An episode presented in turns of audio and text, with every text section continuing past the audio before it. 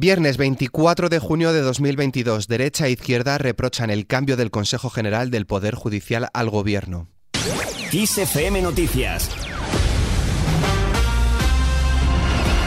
Unidas Podemos, fuera de las decisiones del Gobierno, el partido político alerta de que el PSOE no ha pactado con su grupo la proposición de ley para permitir al Consejo General del Poder Judicial nombrar a dos magistrados del Tribunal Constitucional.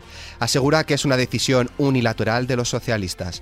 La queja llega después de las declaraciones hechas por el ministro de Presidencia, Félix Bolaños, que sostiene que esta modificación ha sido hablada con Unidas Podemos. Por su parte, Pedro Sánchez saca la cara por su partido. El presidente del Gobierno defiende la reforma de la ley del Consejo General del Poder Judicial. A su juicio es un momento tan grave como el que vivimos, se hace imprescindible renovar la legitimidad de ambas instituciones para que dejen de ser, dice, un rehén del PP. La respuesta del líder del PP, Ismael Arranz. Alberto Núñez Feijóo ha acusado este viernes al jefe del Ejecutivo, a Pedro Sánchez, de romper los puentes para negociar el Consejo General del Poder Judicial con la reforma unilateral, dice, que ha planteado Sánchez para controlar, según Feijóo, el Tribunal Constitucional y de la que su partido, según asegura, se ha enterado a través de los medios de comunicación. Así se ha pronunciado después de conocer esa intención del PSOE de registrar en el Congreso de los Diputados una proposición de ley que se tramitará por la vía de urgencia para que el Consejo General del Poder Judicial, que recordamos se encuentra en funciones desde diciembre de 2018, pueda volver a proponer a dos magistrados para la renovación, en este caso, del Tribunal Constitucional. Escuchamos a Alberto Núñez Fijo esta mañana en el programa de Ana Rosa. Nos hemos enterado por los medios de comunicación que el Gobierno prepara una otra modificación de eh, la ley, pero, ¿cómo vamos a apoyar un cambio en el que el Gobierno parece ser que ya no le interesa negociar el Consejo General, sino que lo que le interesa es controlar el Tribunal Constitucional? En su viaje a Bruselas, el presidente del Gobierno ha aprovechado para anunciar que las medidas para hacer frente a la subida de la inflación se alargarán hasta el 31 de diciembre. Sánchez hace hincapié en que el Ejecutivo sabe muy bien para quién gobierna. Respecto a la ayuda de 300 euros para las familias más vulnerables y cuyas condiciones se negocian en el seno del Ejecutivo con Unidas Podemos, se ha limitado a señalar que mañana habrá Real Decreto compareceré eh, en, rueda de prensa mañana en ese Consejo de Ministros extraordinario y, por tanto, podré dar cuenta de las medidas que vamos a incorporar en este nuevo paquete de ayudas a las familias, a las industrias, a las empresas de nuestro país para protegernos en la medida de nuestras posibilidades eh, del alza de los precios y eh, lo que sí que les puedo adelantar es que esas medidas no tendrán una duración de tres meses, sino que durarán, se extenderán hasta el 31 de diciembre de este año. También el presidente del Gobierno mantiene su voluntad de agotar la legislatura tras las elecciones autonómicas andaluzas. Recordemos que el PSOE obtuvo los peores resultados de su historia en la comunidad. El jefe del Ejecutivo tiene la determinación de acabar la legislatura, dice, por mucho ruido y turbulencias que haya provocadas o no. Pedro Sánchez añade que es necesaria una estabilidad política institucional en nuestro país y el Gobierno, dice, le ofrece y la garantiza. La legislatura acabará cuando tiene que acabar en diciembre de 2023. Sigue la polémica generada tras los incendios en Castilla y León. El consejero de Medio Ambiente rechaza las críticas a la gestión del incendio de la Sierra de la Culebra. Suárez Quiñones asegura que es una absoluta irresponsabilidad porque se manda un mensaje de improvisación. Define las críticas como un aprovechamiento de una desgracia para obtener rendimientos ajenos a la verdad. Continuamos en España. Se ha registrado 106 personas heridas, concretamente 49 agentes de la Guardia Civil y 53 migrantes, de los cuales tres han tenido que ser trasladados al hospital comarcal.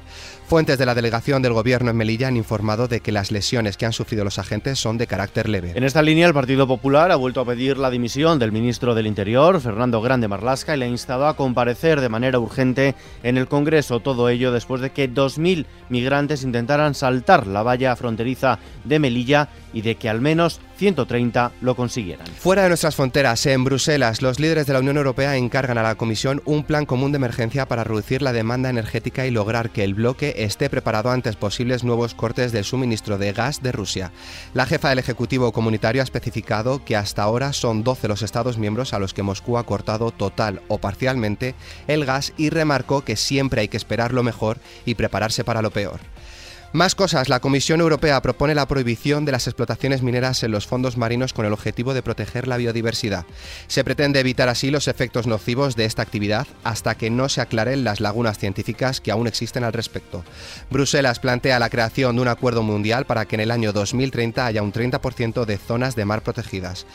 Croacia pagará en euros el año que viene. Los jefes de Estado y Gobierno de la Unión Europea han dado ya su visto bueno para que Croacia adopte la moneda común, el euro, en 2023. Los líderes de los 27 avalan el análisis positivo realizado por la Comisión Europea sobre la integración de Croacia en la moneda común. Piden a la institución que presente rápidamente las propuestas legislativas necesarias para hacerla efectiva. La de Croacia es la primera ampliación de la eurozona desde la Unión de Lituania en 2015. Y en Estados Unidos, paso atrás en el derecho al aborto. El Tribunal Supremo de Estados Unidos anula la protección del derecho al aborto vigente en este país desde 1973, en una decisión histórica que permitirá a cada estado decidir si mantiene o prohíbe este derecho reproductivo.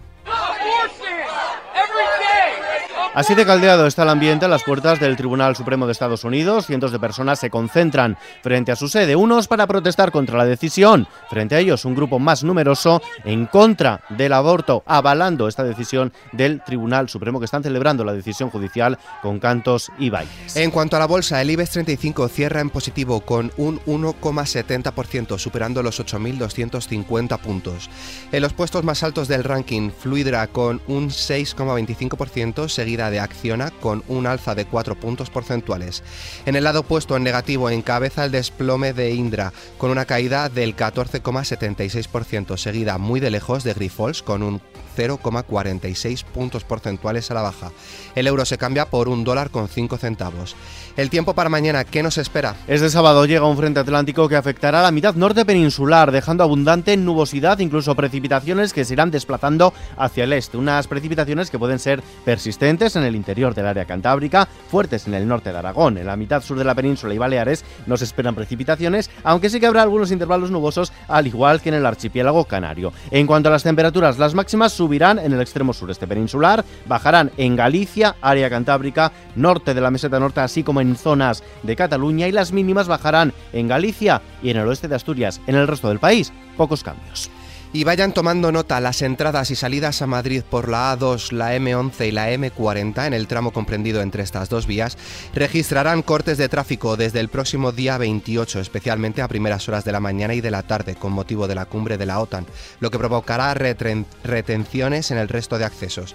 La Dirección General de Tráfico ha puesto en marcha un plan para hacer frente a las afecciones a la circulación que se derivarán del importante dispositivo de seguridad previsto por la cumbre y que tendrá como epicentro el recinto ferial de IFEMA. Con esta noticia nos despedimos por hoy. La información continúa puntual en los boletines de Kiss FM y como siempre ampliada aquí en nuestro podcast Kiss FM Noticias. Con Gustavo Luna y Sara Delgado en la realización e Ismael Arranz en la redacción, un saludo de Álvaro Serrano. Buen fin de semana.